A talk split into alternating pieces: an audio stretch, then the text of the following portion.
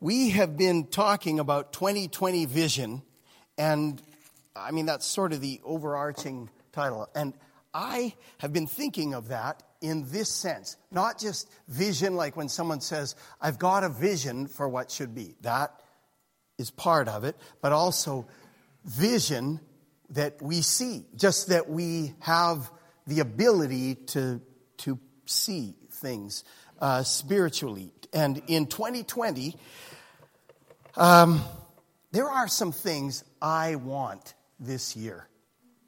And I'm, I'm not just, you know, getting, I'm, I'm trying not to just be selfish and say, God, this is what I want, and I, I know this is contrary to your will or something like that, because that's, that's useless. Uh, you know, God, I, his arm can't be twisted. Has anybody found that out? Through some pleading and God, how about this? How about that? And if it isn't His will, you're not going to twist His arm. It's not going to happen. But the language of vision is so common to us um, that I'm often unaware of how much I use expressions about uh, vision or the lack of it in um, you know expressions and figures of speech. Um, I once did this. This was terrible. When I was in my early 20s, I had just gotten saved and I drove a taxi for a while. I had just moved back to Alberta. A friend of mine had four cabs, and so I, I needed some money. I needed a job. So he says, Yeah, why don't you use one of these? You know the city really well. So I did it, and I, I had a fair, Uh, I had a, it's the wrong word. I had a, a fare, F A R E. okay, this is going to be good. Everybody's on the edge of their seat. Oh, I can't wait to hear how God turned this around. okay. I had um, a client. It's not much better, but I.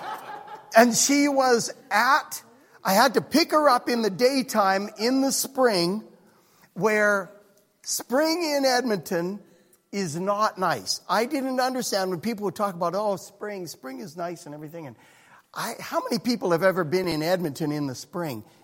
It's not pretty. Everything's melting and there's grit and sand all the, in the snow. The snow is ugly and gray and black and it all melts. And, you know, as kids, kids find fun in anything. We did. Um, but it's kind of ugly and stuff is melting. Then it freezes again. Then it snows and all this kind of stuff. I picked up this girl from CNIB. What, what does that actually stand for? Canadian National Institute for the Blind or of the Blind. Anyway, she was at the front door and I picked her up and uh, helped her to the car. And I realized as I'm driving, because everything's melting, the sun was out, it's glorious, and she's right downtown, and the sun is hitting the road, and all the ice and snow is melting. And I say to this girl, Oh man, the roads are just blinding. And no, it's not. I, it's just like, what an insensitive, stupid thing to say. And I realized, you know, like I could say that to any of you and it probably wouldn't be that big a deal, but I realized at the moment. And so then I'm kind of uptight. I'm trying to think, you know, trying to, you know, make conversation to get away from how, you know, what an idiot I am. And I took her to, to her home, which she lived in like row houses. And I took her up to the door and I went, I sat in the car and then I, you know, got her up to the door. And then I realized that the people were walking her down. I took her to the wrong door. It's like, oh my goodness. Like, you know, it was, they were walking her down. She was. She was blind, and I took her to the wrong, like, because, you know, all the doors look the same, and I got the wrong number, and it's just, anyway, that part of it was just gravy on what an idiot I already am, so I sped out of there, and anytime, you know, if there was ever another call for that address, I didn't take it. Um, you know, I'm not feeling well. But these, these expressions are just part of our language, right? We throw around things like that, like hindsight how about this? Here's an expression. Hindsight is 2020. 2020. Yeah, we know that. How about it's like she has eyes in the back of her head. Um, moms do, that's right. Seeing is believing. Um, you know, and then we have even words that we, that our, our language is full of this, like hindsight means looking back, looking behind. Foresight, looking forward, looking ahead. Oversight, someone's overseeing something, looking over it. Insight, you know, uh, Jonah. Uh, you know, Jonah had insight from the belly of a whale. You have insight, you have wisdom. How about parasite? No, it doesn't quite fit, but you know, okay. I, I was thinking. We have, we have these things all over. We, we speak about vision all the time. The Bible is actually full of this too. Since we started this, every verse I read, I'm seeing look, eyes, see, blind, vision. It's in, it's all through the Bible. It's there. These expressions pertaining to our life in Christ. Uh, Paul talks in 2 Corinthians 5 um, about followers of Jesus being alive in two worlds. The physical one, that we apprehend with our natural senses, our, you know, the sense of hearing and vision and touch and these things. So there, he, we're, we're alive in the natural world. It's very real to us. And we're alive in the heavenly or spiritual realm, which is currently unseen. We, and he even uses that kind of language for the most part. And you know, there are visions that come and people have little, you know, momentary uh, epiphanies and things like this where they see into the spirit realm. And there are people that, uh, you know, seem to have a gift where that has happened and they've been able to see things in the spirit realm. But for the most part, we don't see that realm. We're not looking at it all the time. And in the midst of Paul's instruction, he says, We've received the Holy Spirit as a guarantee of our citizenship in the unseen realm. That's what he calls it, the unseen realm. And that's, uh, that's why we're confident about it, is that we've received the Holy Spirit and he gives us some kind of insight, some kind of access and apprehension of the unseen realm, which isn't that it isn't that hard to fathom. You know, when you know a place well, like uh, our home, I know well, I can get up in the night and in the dark, you know how you can do that in a room if it's pitch black and from doing it many times, you can walk over and grab the door handle, oftentimes without even missing it. Like you know where it is. Or, or even without looking at the stairs, if you do that, you go up the stairs and you're used to it. You know when you've hit the top, sort of, you're, you're used to it. Now, every now and then, you know, for a second, you clue out and you, you know, if you're going down and you step off two or something and it throws you off. But we know how to deal with things because this room in the middle of the night is the same room that it is right now. So you could get used to where things are. Well, the Holy Spirit, it's like He has given us a little glimpse of the unseen realm so that we start to get a little bit of clarity as to where things are. And we know how to function in that, uh, in that world. And He shows us what is happening in the actual state of affairs the Paul says in the eternal realm. He, if you back up in uh, uh, 2 Corinthians 4 18, he says, Look not at the things which are seen, but we look at the things which are not seen, because the, the things seen are temporal, but the things not seen are eternal. They're even more lasting, even well, you can't say more real because this is real, but they're more lasting. They're going to endure, whereas other things won't. And Paul says in the midst of this, in verse 7 of chapter 5, he says, in terms of this unseen realm, he says, we walk by faith and not by sight. We walk by faith, not by sight. In this physical realm, we're walking by faith. our faith is in things we don't now see, and it even supersedes what we do see, right? Yeah. And that's challenging, right?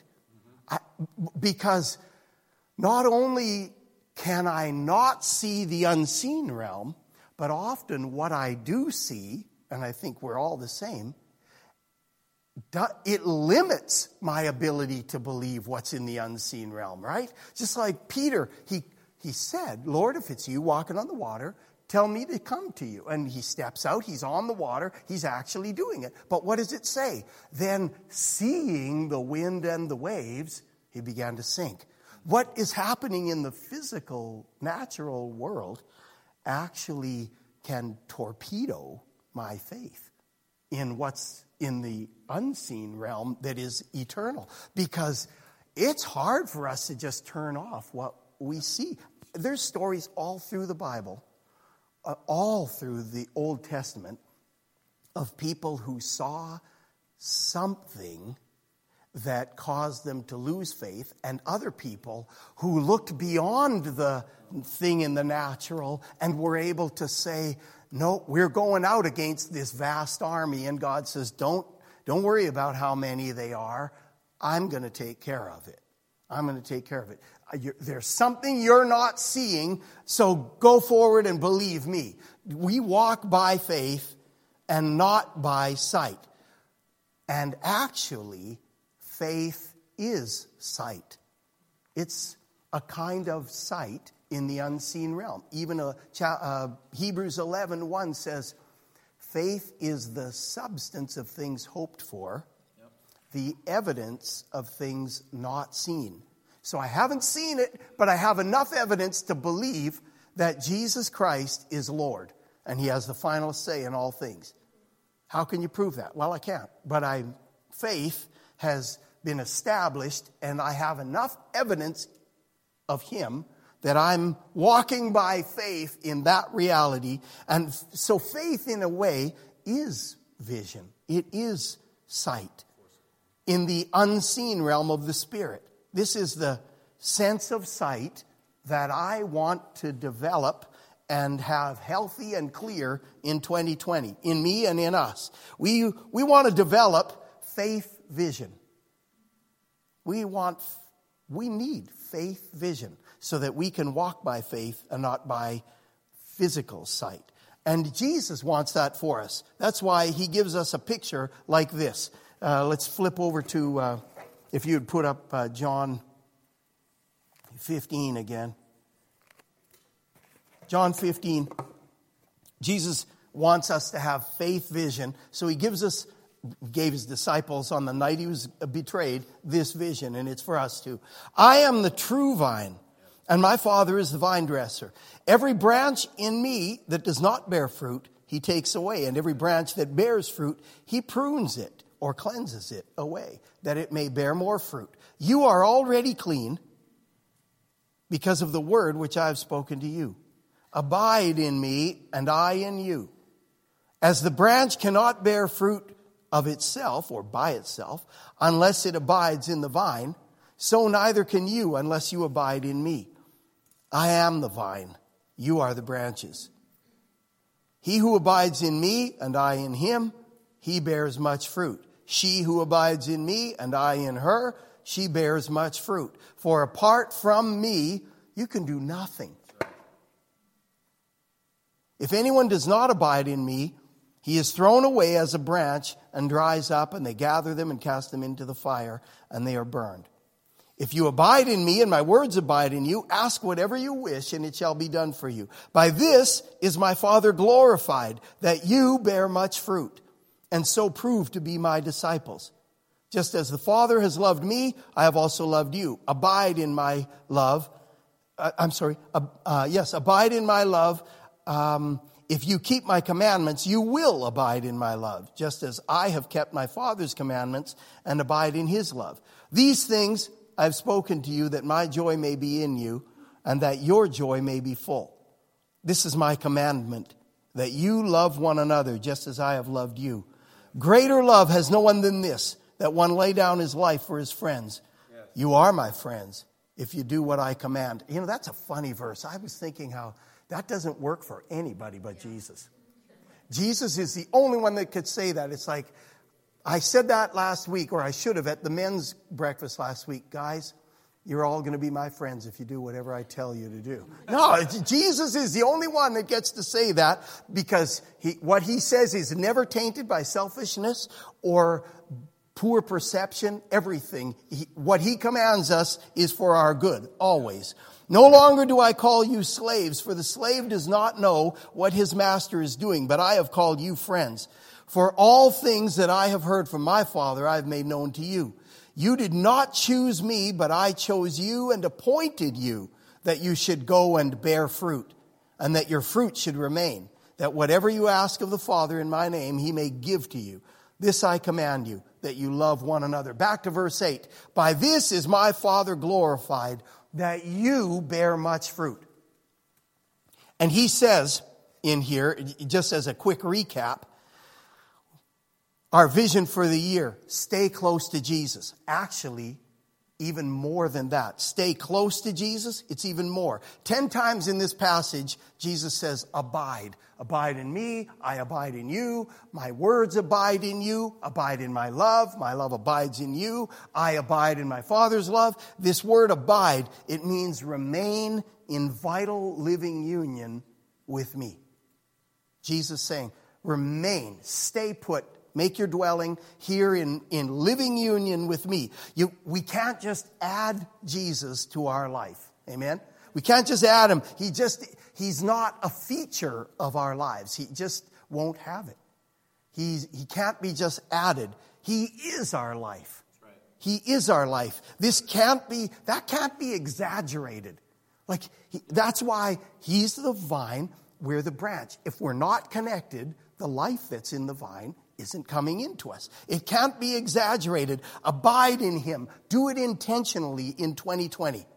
Also in 2020, let's be intentional about Bible intake. He says, My words abide in you. He says, You've been trimmed clean by the words I spoke to you. We need His word. I like this term, and if you were here last week, maybe you remember me saying, rather than read your Bible, Bible intake.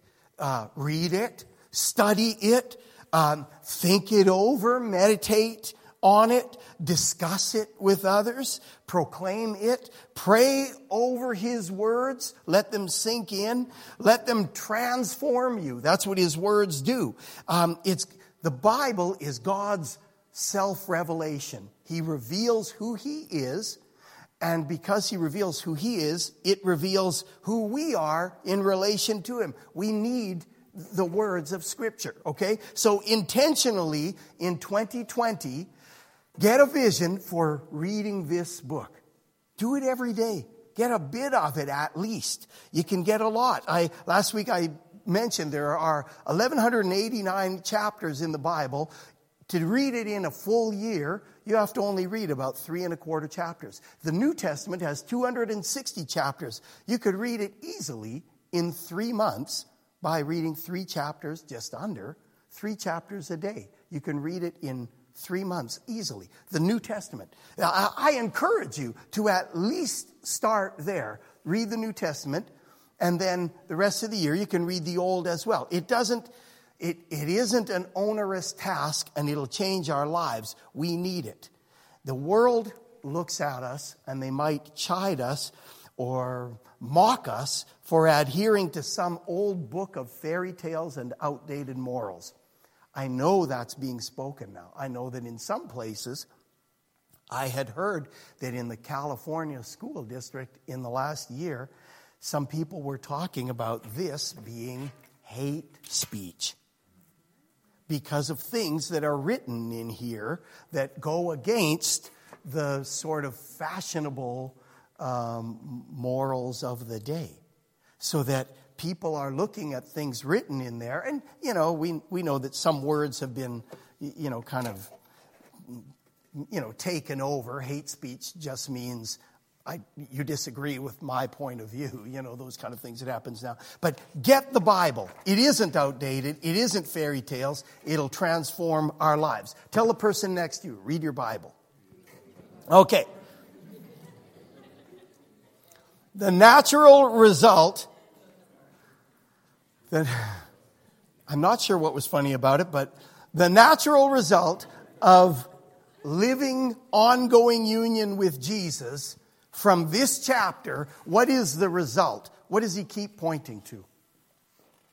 This phrase, it's used uh, eight times in here, or a word, and seven of the times it says, bear fruit. That's the result. He says, Abide in me, and you will bear fruit. It's like it's guaranteed. If you're abiding in me, the natural result of that will be fruitfulness. And he even says words like this, verse 2 bear more fruit. Uh, verse 5 bear much fruit. Um, he says the same thing again. The Father is glorified when you bear much fruit. He says in chap, uh, verse 16, he says, You'll bear fruit and your fruit will remain, endure. Actually, it's the same word that means abide. Your fruit will continue on, it'll keep going. Again and again, the natural result of abiding, of staying connected in union with Jesus, is fruit.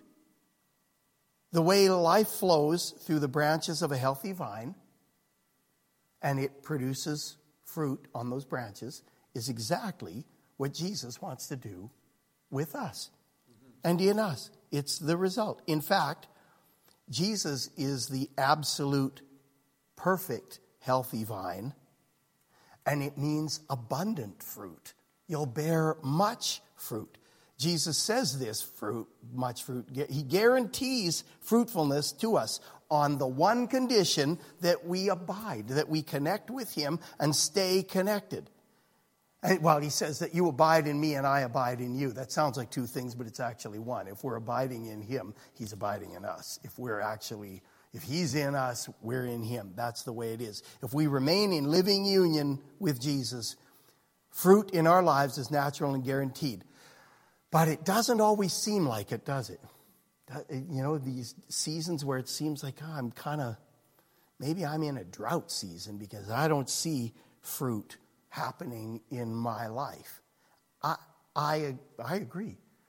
And to someone who's ignorant of uh, farming and gardening and some of that kind of stuff, it, we can forget that there's a process involved, right? There's some time. Fruit doesn't happen when you stick the seed in and uh, immediately there's fruit being produced. It doesn't always happen. We planted a couple of plum trees in our backyard a few years ago. Somebody said, Oh, I've got these ones there. We've got this great tree. It's producing lots of fruit. One of Rose's coworkers. And she says, and some of the suckers from this plum tree are growing out into the they the part of Burnaby they lived in had a, have uh, has back lanes still. And on the other side of the fence from the plum tree there were these trees growing out. They were suckers from the you know mother tree. And she said you can get them so we you know came and dug them up and got as much of the root as we could and we planted them. And for the first probably three years they did nothing. They looked kind of pathetic. And uh, then uh, two years ago, I think between the two trees, they produced a grand total of six plums. And they, they were small and they were hard, and you wouldn't want to eat them. They, you know, they were useless. Uh, it was not good fruit. But then we pruned a little more aggressively and last year, we had a couple, maybe a couple bowlfuls of them. Yeah, it was pretty good. And they're edible. They're actually good plums, which we knew they would be because they came from a, a good one. We, we don't know a ton about all of that stuff. Rose has much more of a green thumb than I do, but we knew there are certain branches. I took note of them. I was sort of pretending I'm God. I, this branch is a, dry, is a dead one and it's gone and I threw it, you know, had a stack of them. It's like there were some I took note of. You could tell actually by looking at them. And this is just like one of those sucker branches. It's just nip and it's just straight and it's, not, I know it's not going to produce anything. So I, I judged it, cut it off, and I took a stack of them, threw them into the green compost bin where there was weeping and gnashing of teeth. They were done. But the other ones, they're producing, and we took note of them so that this year we'll have it even better. We'll be able to do it. There's a process involved in the whole fruit thing, right? It, it happens. From the very beginning of the Bible, there's this natural process. For, I mean, from the very beginning, verse 11 of the first chapter of the book says that God, uh, you know, created uh, light. Then he had the expanse of the waters above and below. Then on the third day, there was vegetation producing after its own kind. And it says God blessed it uh, to be fruitful and to multiply. And the first blessing uh, slash command that God gives to humanity when He creates uh, man and woman uh, uh, in verse 28 of chapter 1. What's the first thing He says to them? It says, God blessed them and said, be fruitful and multiply. Now, he was talking, you know, there specifically about populating the earth, but it's the first thing that God said to humanity. Be fruitful and multiply. Be fruitful. Be fruitful. Have lots. And he, he, he basically said that to all the other creatures that he made too. It was, they're going to be fruitful and multiply after their kind. After their kind. It's just the natural process. So, what fruit is Jesus talking about when he says here, we're supposed to bear fruit? There are a few things I think it could be talking about. Jesus is the vine. His life is flowing through the vine. So he's going to do, just like in the first chapter of Genesis, produce after his own kind. He's going to reproduce himself in us. Those, that plum tree we got is coming from the mother stock, and it's going to produce plums like what that mother tree produced, which we know were good. And they have this, I, I don't know a lot about the whole wine culture and vineyards, but I know that when they get a great uh, stalk, a great vine, oh man, that thing is protected. That thing is valuable. That one produces great grapes. And I know it can be affected year to year by how much sun, how much rain, you know, the, how long the season, how hot, all those things. But they know that this vine produces good fruit compared to some others. So here's Jesus. He's producing after his own kind, producing what, what does Jesus' life produce in us? More of him more of him. That's what he's after, the fruit. Look for a moment, uh, if you would, at Galatians chapter 5. Galatians 5, chapter 20, uh, sorry, verse 22 and 23. He has just said a moment earlier, the deeds of the flesh are evident. And he goes through this ugly list immorality, impurity, sensuality, idolatry, sorcery, enmity, strife, jealousy, outbursts of anger, um, disputes, dissensions, factions, envying, drunkenness, carousing, and the like, uh, of which I forewarn you. And, you know, it's kind of like, yep, yeah, been there, done that. Verse 22 But the fruit of the Spirit, the Holy Spirit, capital S, the fruit of the Spirit is love, joy, peace, patience, kindness, goodness, faithfulness, gentleness, self control. Against such things, there's no law. There's no law against this fruit. That fruit that the Holy Spirit is producing is Christ likeness. That's what that is. The Holy Spirit has come, has come into us to make us just like Jesus in love, in joy, in all of these things. The love that Jesus expressed is now expressed through me, through you. The joy of Jesus is expressed in your life. Peace. And uh, here's a thought as I was pre- pre- preparing this love, joy, peace. In order for these fruit, these qualities, these attributes, to manifest in us, there are almost always conditions that allow it to be produced. Like, look at the next one patience. If everything was always perfect, no one would ever know if you have that. So, expect some circumstances to sort of happen that will manifest that the patience of Christ is being worked in your life. Now, maybe for you guys that's not an issue, but it is for me. The, you know, some of these things, like expect some circumstances where these qualities will get produced. They'll get uh, manifested, they'll be shown, and challenges and contrary circumstances. So when patience is expressed, it'll be obvious, and the Father will get glory.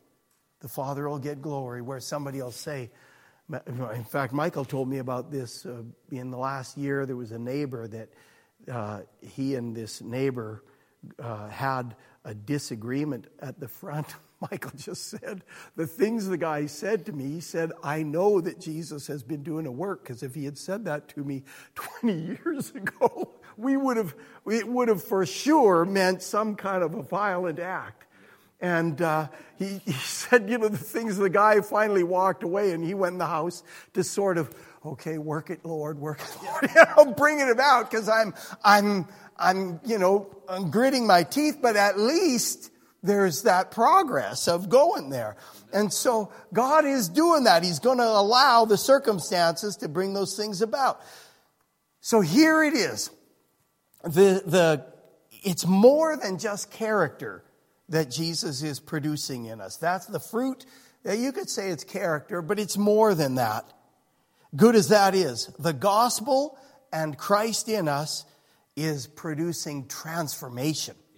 A complete transformation. It's not just good enough to clean myself up. No, Jesus reproducing himself in me so that, yeah, I'm not just better. I'm not, you know, that it's like, no, the old one is gone and the new one is being produced on a daily basis. He's working that fruit in us. The fruit Jesus is intent on producing in you is way bigger than your earthly success or prosperity, right?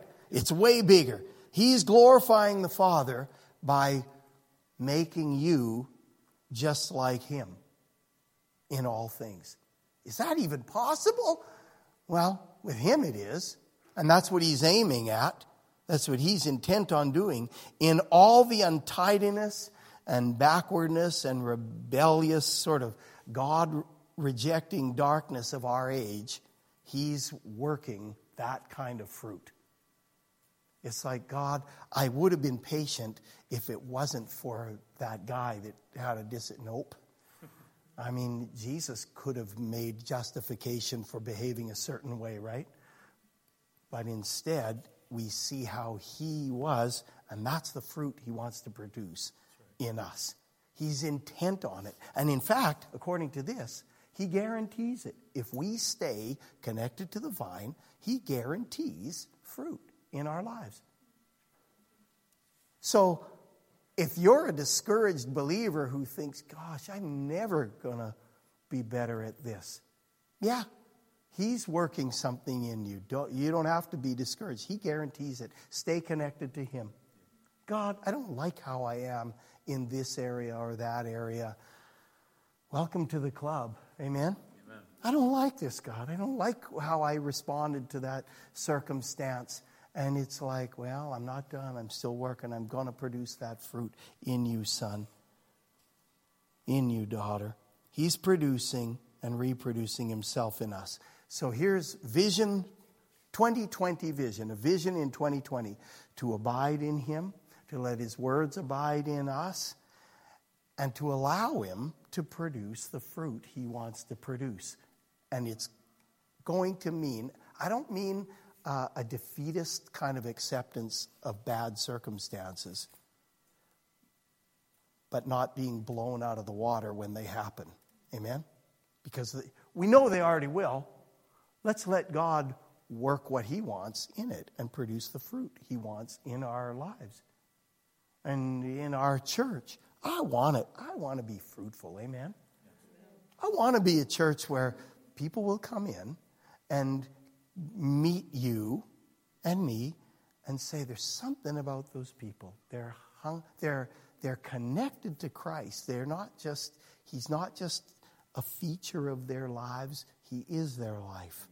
And fruits being produced. There's something about the way they're carrying themselves, and the way they're pursuing God, the way that He's the, their, their, the degree of transformation. Man, I want that. I want that kind of a, of a, of a, an environment. Amen?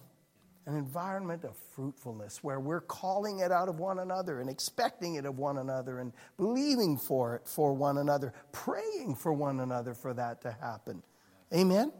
Father, I pray that you would continue to, um, this word that we just read, uh, we present it to you.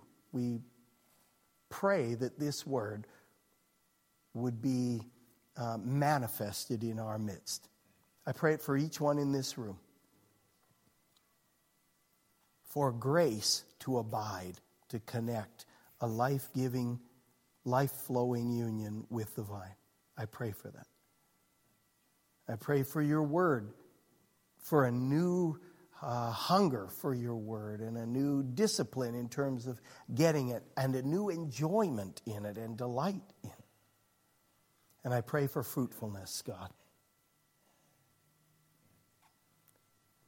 God, I pray that where it seems like we've been in a season of, uh, whether individually or corporately, where we've been in a season of um, being scaled back and nothing nothing that is seemingly worthwhile being produced. I pray you'd show the fruit. You'd cause it to grow, just like those plum trees, God. If there's been a season of um, sort of growth and waiting, that now would come that bumper crop, God, that, um, that flow of life into these branches and the production of good fruit, abundant fruit in Jesus' name. Thank you for it, God. I pray that again, individually and corporately, Lord, that we as a church bear the kind of fruit that you want us to bear. Thank you, Lord.